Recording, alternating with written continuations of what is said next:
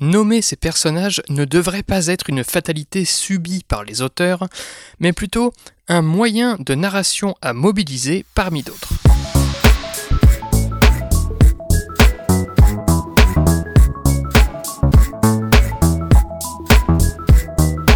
Salut et bienvenue dans ce 71e numéro de Commencer raconter, le podcast qui déconstruit les scénarios un dimanche sur 4.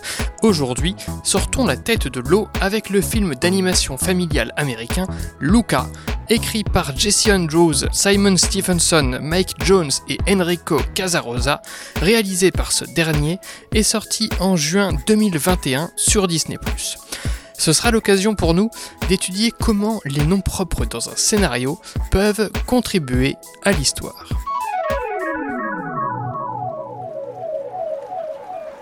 Dans une jolie petite ville côtière de la Riviera italienne, un jeune garçon, Luca, vit un été inoubliable ponctué de gelato, de savoureuses pasta et de longues balades en scooter. Il partage ses aventures avec son nouveau meilleur ami, mais ce bonheur est menacé par un secret bien gardé.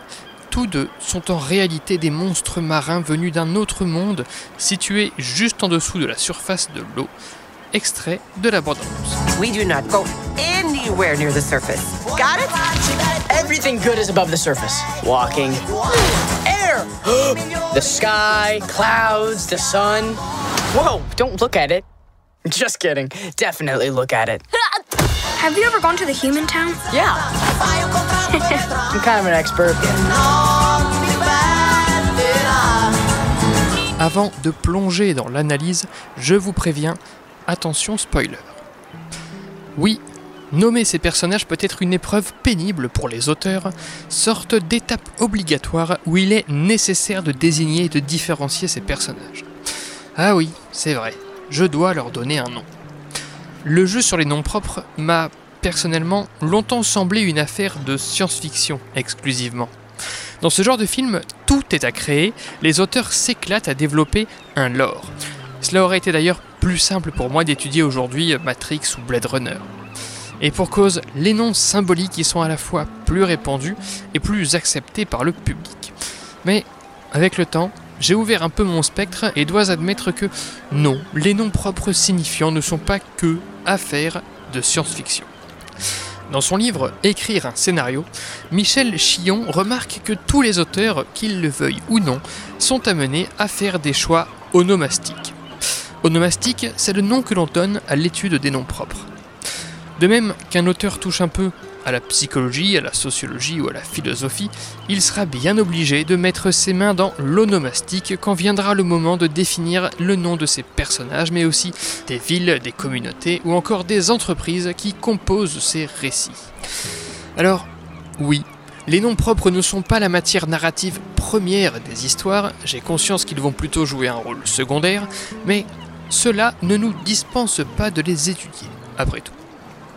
On va voir ensemble quels sont les intérêts et les limites des noms propres signifiants dans un scénario, ainsi que les façons qu'il y a de jouer avec, mais d'abord, je vous propose un tour d'horizon des approches onomastiques possibles. Autrement dit, avec quoi un auteur peut-il composer les noms propres dans ses scénarios?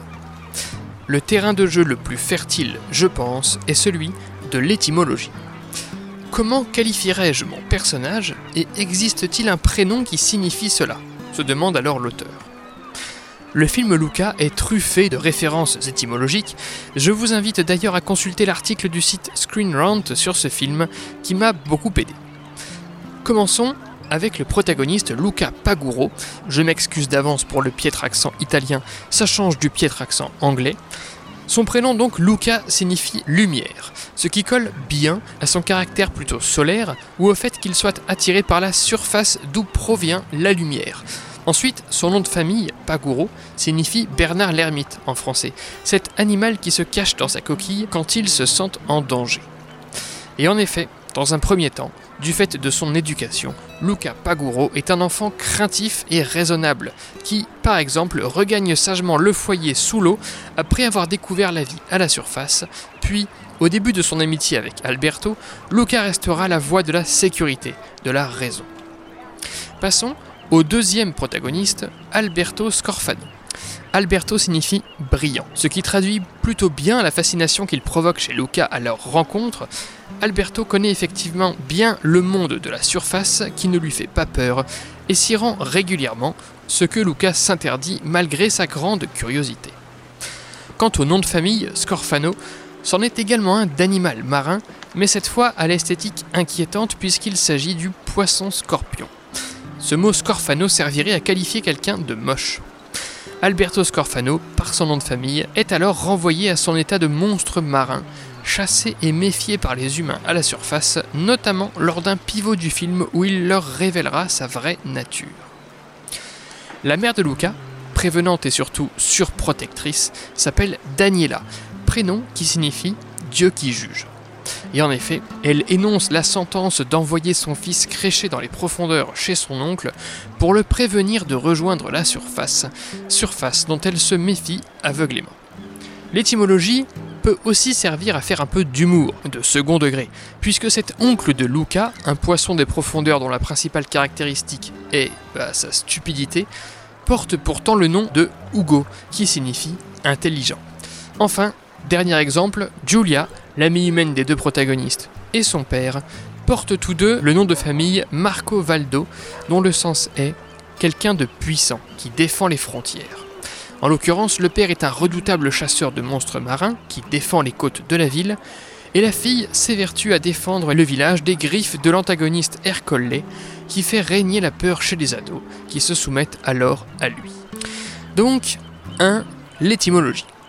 Deuxième source d'inspiration pour attribuer des noms propres, qui découle de la première mais que je préfère considérer à part, la mythologie. Là, on mobilise carrément les dieux grecs, romains, égyptiens, les légendes, le folklore, et plus seulement les racines latines ou autres des mots.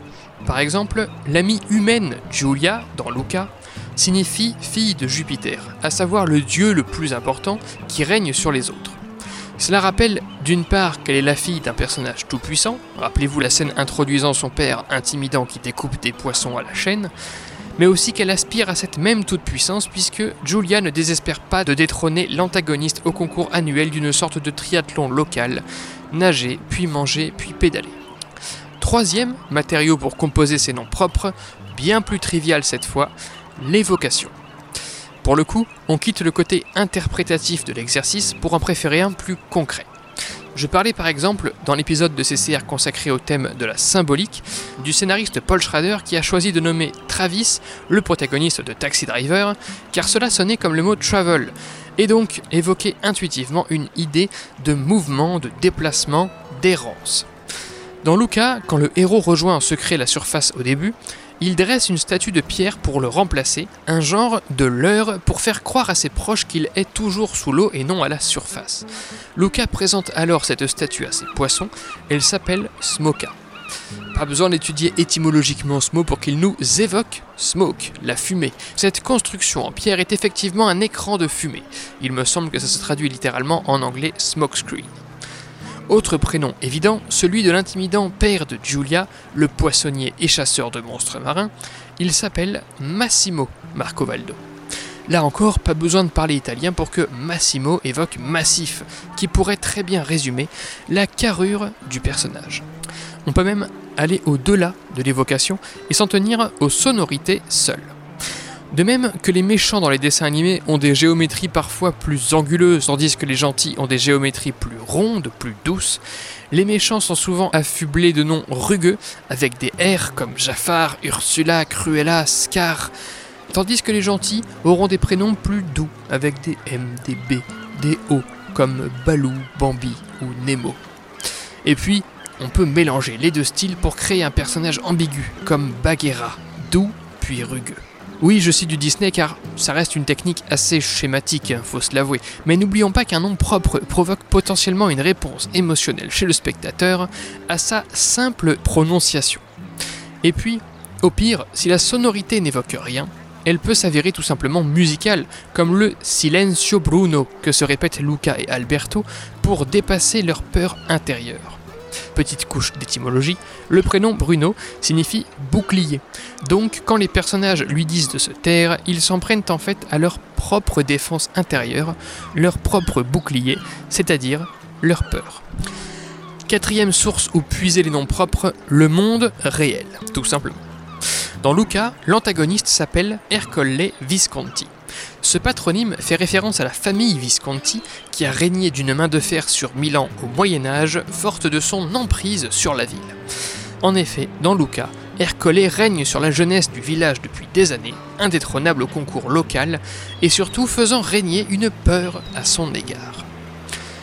Par ailleurs, le village de la Riviera où se déroule l'action porte le nom fictif de Porto Rosso, mais nom qui s'avère inspiré du monde réel. Il est d'une part la contraction de Porto Venere et Monte Rosso, deux villages italiens réels, mais serait aussi un hommage au film réel des studios Ghibli, Porco Rosso.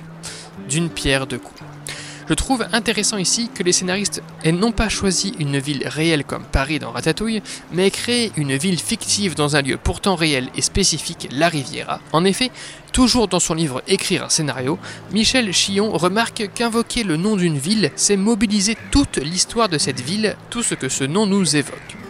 Ainsi, quand des scénaristes désirent développer leur propre contexte, leur propre univers, sans que le réel ne le contamine ou ne s'y impose, ils peuvent choisir de ne pas ancrer leur intrigue dans une ville réelle, voire de ne carrément pas nommer la ville du tout, comme dans le film Seven. A l'inverse, le film Luca comporte un nom propre issu du monde réel assumé que les scénaristes choisissent d'employer, celui de la Vespa. En faisant de cette moto l'idéal des deux protagonistes, le film invoque l'imaginaire associé à la marque Vespa, l'idéal romantique, la créativité italienne, mais surtout la liberté et l'indépendance. Certes, dans un film américain qui se passe en Italie, on peut trouver cliché d'employer la Vespa comme symbole, mais d'un point de vue thématique, ce choix prend tout son sens. Luca a effectivement soif de liberté, loin des profondeurs marines qui l'ennuient, donc convoquer l'imaginaire du spectateur associé à la marque réelle Vespa a du sens ici. Et puis, dernier exemple de nom propre tiré du monde réel qu'on trouve dans le film Luca, celui du chat de Giulia et Massimo, expressément hostile et suspicieux à l'égard des protagonistes Luca et Alberto, puisqu'il en devine la réelle identité de monstre marin. Ce chat s'appelle Machiavelli.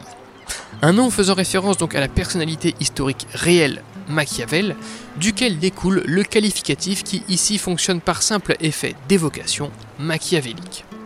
Cinquième outil de création des noms propres, la sociologie. Un nom permet par exemple de témoigner d'une origine. En l'occurrence, tous les noms propres du film Luca, prénoms comme patronyme, sont italiens. Même les noms propres réels dont ils proviennent sont eux-mêmes italiens. On parlait de Machiavel, des Visconti, de la Vespa. Toujours sur l'origine, nous disions que les deux protagonistes portent un nom de famille faisant référence à un animal marin, les rapportant ainsi à leur milieu géographique d'origine. Par ailleurs, toujours sur la sociologie, le prénom peut aussi témoigner d'une identité de genre, prénom féminin, prénom masculin et pourquoi pas prénom androgyne.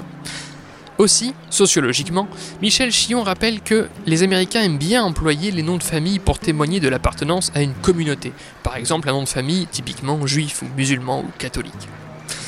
Petit aparté, à ce stade de l'analyse, il est intéressant, je trouve, de réaliser combien le seul nom du protagoniste, Luca Paguro, est chargé de sens. Il témoigne, à l'évidence, d'un genre, masculin, mais aussi d'un milieu géographique, la mer par son patronyme de crustacé, d'un milieu culturel, l'Italie par la consonance du prénom, d'une éducation protectrice et anxiogène, la coquille du Bernard l'Ermite, ou encore d'un caractère solaire et de son attrait pour le monde lumineux de la surface, étymologie du prénom Luca.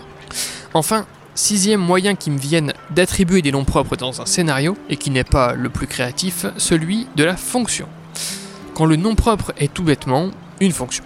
Je pense au protagoniste de Tenet, oui, c'est bien son nom, ou aux films qui jouent sur des noms de code genre Reservoir Dogs avec chacun une couleur, Mr. Pink, Mr. Blue, etc. Étymologie, mythologie, évocation, sonorité, monde réel, sociologie et fonction, tels sont quelques matériaux de base avec lesquels vous pouvez forger les noms propres dans vos récits, et qu'il est donc possible de combiner. À vous de voir ensuite si vous souhaitez ou non unifier votre réseau de personnages en les nommant selon une même logique. Par exemple, que tous les prénoms soient issus de la mythologie, ou, en l'occurrence dans Luca, que tous les prénoms soient italiens. Vous pouvez aussi penser à des unifications par petit nombre de personnages, comme un mini-réseau dans le réseau global. Alberto Scorfano et Luca Paguro ont tous deux un nom de famille d'animal marin, nous disions, mais pas les autres, ce qui les fédère d'une certaine façon. Par ailleurs, les acolytes de l'antagoniste Chicho et Guido marchent comme une paire et ont donc de leur côté un jeu sur la sonorité qui les lie. Leurs prénoms ont le même nombre de syllabes et ils comptent deux rimes, Chicho et Guido. Maintenant que l'on a donné du sens à ces noms propres, quels sont leurs intérêts? En premier lieu, je dirais de contribuer à la caractérisation du personnage. Un nom propre chargé de sens permet de définir, de préciser, d'amorcer un personnage, notamment en ce qui concerne donc l'aspect sociologique, comme on l'a vu. Et puis, ces noms propres ancrent le récit dans un lieu, mais aussi dans une époque. On ne porte pas les mêmes prénoms aujourd'hui que dans les années 50, par exemple. Après, me direz-vous, ces deux intérêts de caractériser le personnage et d'ancrer le contexte ne sont pas si importants, puisque le plus souvent, les noms propres miment ou appuient ce que l'action exprime déjà. Massimo, on voit bien qu'il est massif, et Luca, qu'il est solaire, que la Vespa est un idéal de liberté, que le village est en Italie, le jeu sur les noms propres n'est pas en ce sens primordial. Alors, oui, mais il existe un intérêt supplémentaire qui, à mon sens, rend importante cette composition de noms propres adaptés et signifiants. C'est l'intérêt de particulariser. En effet, les lecteurs professionnels de scénario voient défiler des caisses et des caisses de récits, avec donc des caisses et des caisses de noms propres.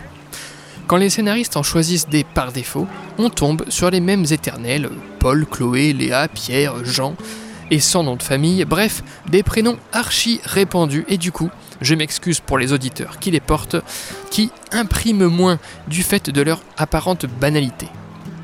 Alors qu'un Hubert bonisseur de la batte, un Forrest Gump, un Jacouille, un Cruchot, un Ivan Drago, une Béatrix Kido, une Nikita, une Bridget Jones ou encore une Tati Daniel, bah là, ça imprime.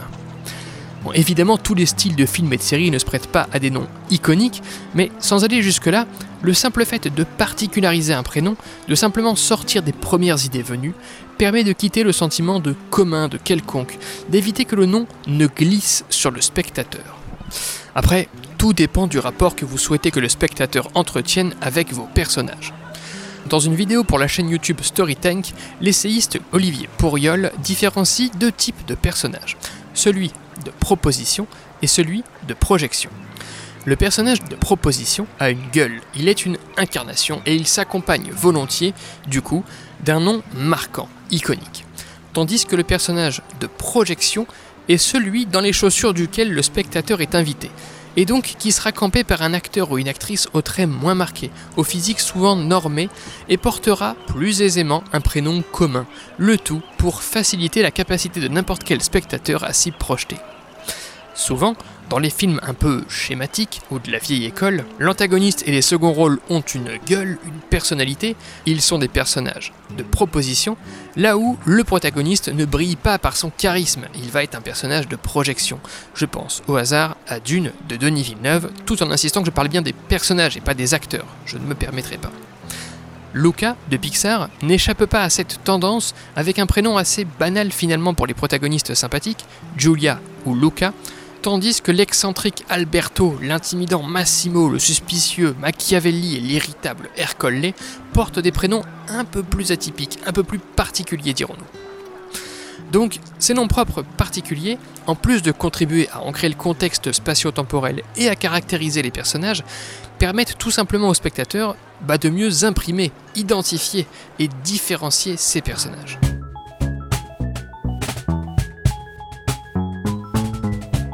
Read people that you like and try to figure out why you like them. And when you see something or read something you don't like, try to figure out why you don't like that. Be a diagnostician.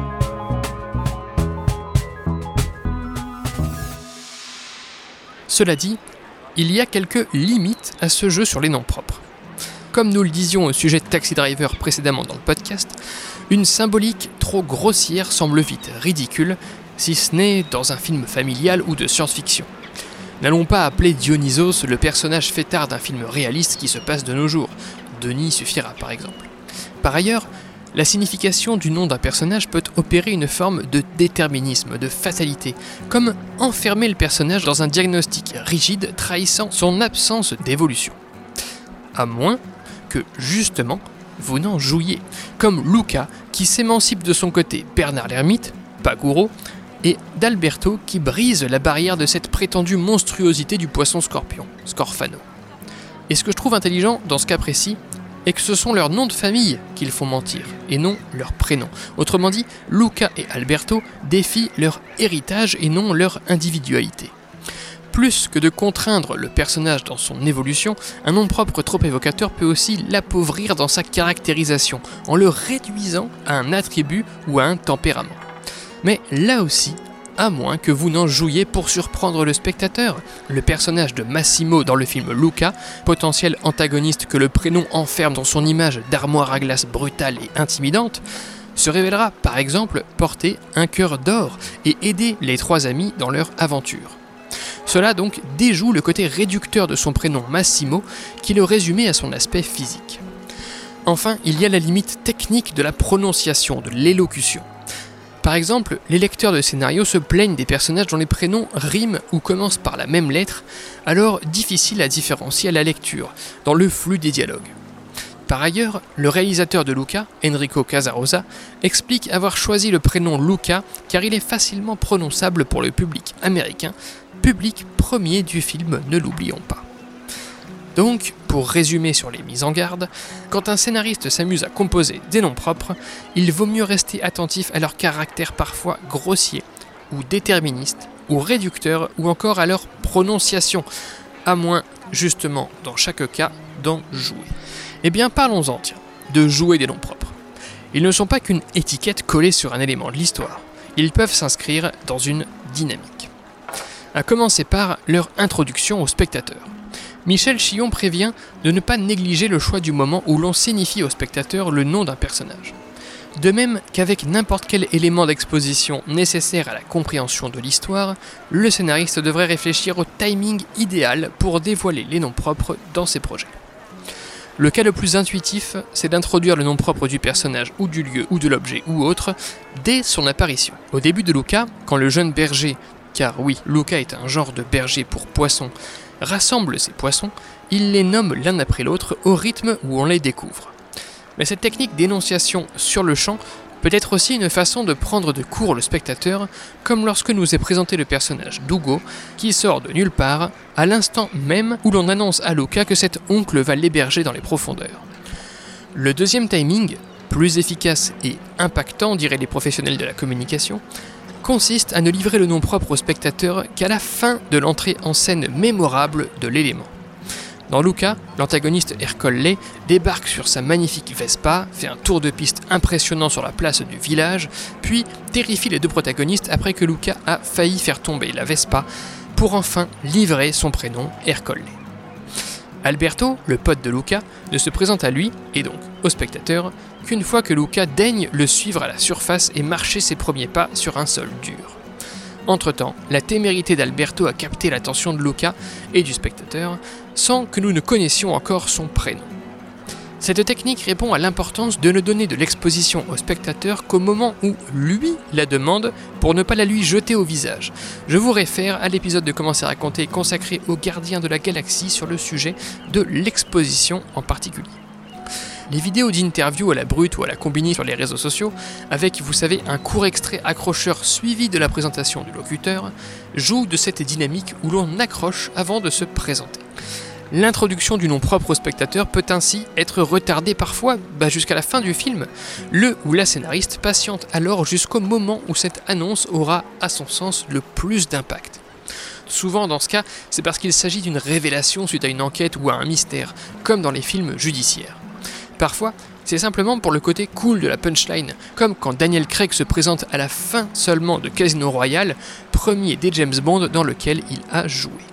A l'inverse, il est possible d'introduire un nom propre au spectateur avant même l'apparition de l'élément auquel il réfère. Dans son livre Unfilmmaking, Alexander McKendrick déconseille cette technique car, pour lui, les noms de personnages n'ont de valeur pour le spectateur qu'une fois ces personnages vus à l'écran. C'est vrai que si on vous lance des noms sans que vous ne voyiez les personnages, non seulement vous ne les retiendrez pas forcément, mais en plus il y a moins de chances que vous fassiez le lien une fois que le personnage apparaît effectivement. De plus, cela implique que l'élément introduit soit décrit oralement, donc que le récit troque de l'action caractérisante pour de l'action dialoguée, potentiellement barbante. Cela dit, nommer un élément avant même son apparition peut avoir un effet d'amorce assez jouissif. Je pense au film de Tarantino où un personnage prévient de l'extrême violence d'un autre avant que cet autre personnage n'apparaisse, cela créant comme une attente chez le spectateur, pré-frissonnement. Le nom alors précède le personnage tout comme sa réputation le précède. Et puis, c'est aussi un moyen de surprendre le spectateur, notamment en comédie. On annonce la présence d'un terrible personnage ou d'un terrible objet qui en fait se révélera inoffensif. Après avoir traité la question de quand introduire un nom propre, vous pouvez vous demander comment introduire ce nom propre. Souvent, un personnage se présente au spectateur alors même qu'il se présente au protagoniste ou qu'un autre le présente au protagoniste. Par exemple, Ercole et Alberto dans Luca. Et puis, dans un film bon enfant comme Luca, les personnages se nomment en se saluant. Bonjour monsieur machin, bonjour madame truc, et ils se voient répondre Bonjour Luca mais dans la réalité, on n'énonce pas le prénom de nos interlocuteurs quand on est seul avec eux. Donc les films plus réalistes et qui passent les bons jours parce que c'est chiant, doivent trouver d'autres techniques pour délivrer les noms propres aux spectateurs. Et puis, surtout, on peut être plus original que cela. Ainsi, dans l'épisode 291 du podcast Script Notes, le scénariste John August a proposé quelques façons réalistes d'introduire des noms propres aux spectateurs il y a la technique de la conversation de groupe. En groupe, des personnages sont contraints de se nommer pour indiquer à quel autre ils s'adressent. Sinon, présenter visuellement un nom propre écrit, par exemple sur un badge comme dans Shaun of the Dead, ou un panneau d'entrée d'une ville, ou encore l'enseigne d'un bar. Il y a aussi la technique de l'annonce. Dans un cours ou dans une salle d'attente ou à la réception d'une entreprise, c'est au tour du personnage et donc on prononce son nom. Une autre technique encore est celle du téléphone. Un personnage se présente en passant un coup de fil ou en en recevant un, mais bon, dans ce second cas, pour le coup, on ne le fait pas en France, on répond juste allô. Et il y a aussi cette technique dont on parlait à l'instant, où deux personnages évoquent un troisième qui, lui, est absent. Je présume qu'il existe encore pas mal d'autres techniques, retenons qu'il est possible pour un scénariste de jouer sur le moment et sur la façon dont il livre un nom propre au spectateur. Là encore, il ne s'agit donc pas que d'une étape obligatoire, mais bien d'une opportunité de narration ludique et originale. Après donc avoir traité la question de l'introduction des noms propres, et toujours dans cette idée de jouer, de dynamique vis-à-vis des noms propres, il est également possible d'en jouer pour témoigner de la nature d'une relation entre deux personnages, et donc pas seulement pour caractériser un seul personnage tout seul. Par exemple, prenons le cas des surnoms l'antagoniste Ercole appelle Giulia Vomilia pour moquer son échec au dernier concours du village où elle a vomi, et il nomme Luca Piccoletto, qu'on pourrait traduire par petit gars, traduisant un regard de condescendance porté sur le protagoniste Luca. Plus souvent, le surnom permet de témoigner d'une familiarité entre deux personnages, notamment dans une langue comme l'anglais où la distinction vouvoiement-tutoiement n'existe pas. Le père de Giulia la surnomme par exemple Giulietta. Toujours sur la dynamique des noms propres témoignant de la nature de relation entre les personnages, il y a cette scène de Luca où Giulia barre son propre prénom à l'intérieur d'un de ses livres qu'elle remplace par celui de Luca au moment de le lui offrir. Enfin, je pense au fait que personne ne livre le patronyme des deux acolytes de l'antagoniste, Ciccio et Guido, tandis que l'essentiel des personnages, même secondaires, en ont un, privant ces deux personnages d'une identité propre, car réduits à des sous-fifres d'Ercole Visconti auxquels ils sont dévoués malgré eux. Ils n'ont donc pas de nom de famille. Plus que de témoigner de la relation entre les personnages, le jeu sur les noms propres peut aussi, dans les récits qui s'y prêtent, nous plonger dans la perspective d'un seul personnage pour nous faire voir et interpréter les choses comme lui les voit et les interprète. Je pense au roi mage des inconnus qui compte l'argent en McDonald's, ou au protagoniste de The Phaser, qui mélange les prénoms de ses interlocuteurs au rythme que sa mémoire lui fait défaut. Donc, une fois les noms propres attribués, on peut les dynamiser en jouant sur le moment et sur la façon dont elle les introduit. On peut aussi jouer sur la façon dont les personnages les emploient pour témoigner de relations et de perspectives particulières. Et enfin, on peut faire évoluer ces noms propres dans l'histoire à but thématique, le plus souvent lié à l'identité. Ainsi, toujours dans son livre Écrire un scénario, Michel Chillon présente trois cas de figure. Il y a le personnage qui est appelé par son nom de famille tout du long, pour à la fin du film gagner un prénom. Par exemple, Ripley, à la fin d'Alien 3, qu'on nomme enfin par son prénom Hélène, gagne alors une forme d'individualité, elle existe comme personne et plus seulement comme figure ou icône. Il y a, deuxièmement, le cas du personnage qui n'avait qu'un prénom et qui se découvre ou choisit un nom de famille. L'exemple le plus évident étant la saga Star Wars, et notamment le dernier volet, où Rey découvre son nom de famille, puis choisit d'en changer. Il y a aussi la quête d'identité totale, où le personnage n'a ni son nom de famille, ni son prénom, et qu'il doit donc les retrouver tous les deux, par exemple l'agent 47 dans Hitman. Enfin, troisième cas de figure évoqué par Chillon, le personnage, à l'inverse, doit renoncer au cours de l'action à son nom ou à son prénom. Par exemple, les soldats au début de Full Metal Jacket, qu'on réduit à des surnoms humiliants au rythme qu'on leur lave le cerveau, donc euh, engagé baleine, etc., signifiant qu'ils passent d'individus à machines de guerre sans existence propre. À la fin de Luca, on retrouve un dispositif qui ressemble un peu à celui-là. Quand les trois amis gagnent la course finale sous la pluie, Alberto et Luca révèlent malgré eux à tout le village leur vraie nature d'animal marin. Jusqu'ici, on les nommait par leur prénom, mais d'un coup, les villageois les prennent en chasse et les traitent de monstres marins. Ils perdent ainsi leur identité et deviennent une généralité, une espèce animale. Leur amie humaine commune, Julia, se met en travers et, ému de la voir faire, le père de celle-ci rectifie ils ne sont pas des monstres marins, ils sont Alberto et Luca. Massimo rend donc aux deux protagonistes leur individualité qu'on s'apprêtait à leur enlever. Et puis, je rajouterai un quatrième cas de figure qui me vient sur la symbolique de l'évolution des noms propres, celui d'un personnage qui choisit de faire cohabiter sa réelle identité avec son nom fonctionnel plutôt que d'abandonner l'un ou d'abandonner l'autre. C'est le cas de Tony Stark qui révèle être Iron Man dans le premier film éponyme. Il choisit d'assumer la cohabitation de ces deux identités sans délaisser l'une ni l'autre. Pour résumer cette étude, il existe pour les scénaristes plusieurs ressources permettant d'attribuer des noms propres dans leur scénario, parmi lesquels l'étymologie, la mythologie, l'évocation, la sonorité, le monde réel, la sociologie ou encore la fonction de l'élément nommé. Ces ressources peuvent être combinées pour forger un même nom propre, et le recours à une seule de ces ressources pour nommer plusieurs éléments permet de les unifier, de les mettre en relation. Donner du sens au nom propre permet de caractériser ces personnages ainsi que d'ancrer le contexte dans lequel ils évoluent, mais permet également, si on le souhaite, de particulariser ces personnages afin de les rendre plus marquants. Quand on donne du sens au nom propre, il conviendra de rester attentif à leur caractère parfois grossier ou déterministe ou réducteur ou encore à leur prononciation, à moins justement d'en jouer. Une fois ces noms propres établis, l'auteur peut jouer de leur dynamique en choisissant quand et comment il les introduit au spectateur, mais aussi en faisant apparaître, disparaître ou évoluer des noms propres au cours du récit. Cela permettant notamment de signifier la nature d'une relation entre deux personnages, de nous mettre dans les bottes dans la perspective d'un des personnages, ou encore de marquer un tournant thématique relatif à l'identité. Voilà, comme à chaque épisode, je ne prétends pas du tout avoir fait le tour de ce vaste sujet. Il était surtout important pour moi aujourd'hui de rappeler que l'attribution des noms propres peut être un véritable terrain de jeu créatif, si étriqué semble-t-il, plutôt que d'être subi comme un passage obligatoire pour les scénaristes. Fondu au noir pour ce 71e numéro de Comment c'est raconté. Merci pour votre écoute, j'espère qu'il vous a intéressé. Retrouvez toutes les sources de cet épisode et tous les liens du podcast dans la description et sur ccrpodcast.fr, dont Facebook, Insta, SoundCloud, Spotify, tout ça, mais encore et surtout Apple Podcast. Pour ce dernier, je vous invite à laisser 5 étoiles et un commentaire. C'est très important pour le référencement du podcast. Podcast dont l'habillage musical était signé Rémi Le Sueur, je le rappelle, et Lenny Epta Conta remercie.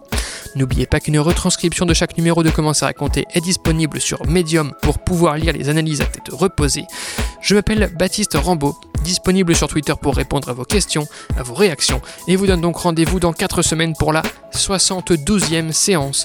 Content de vous retrouver pour cette cinquième saison. Ciao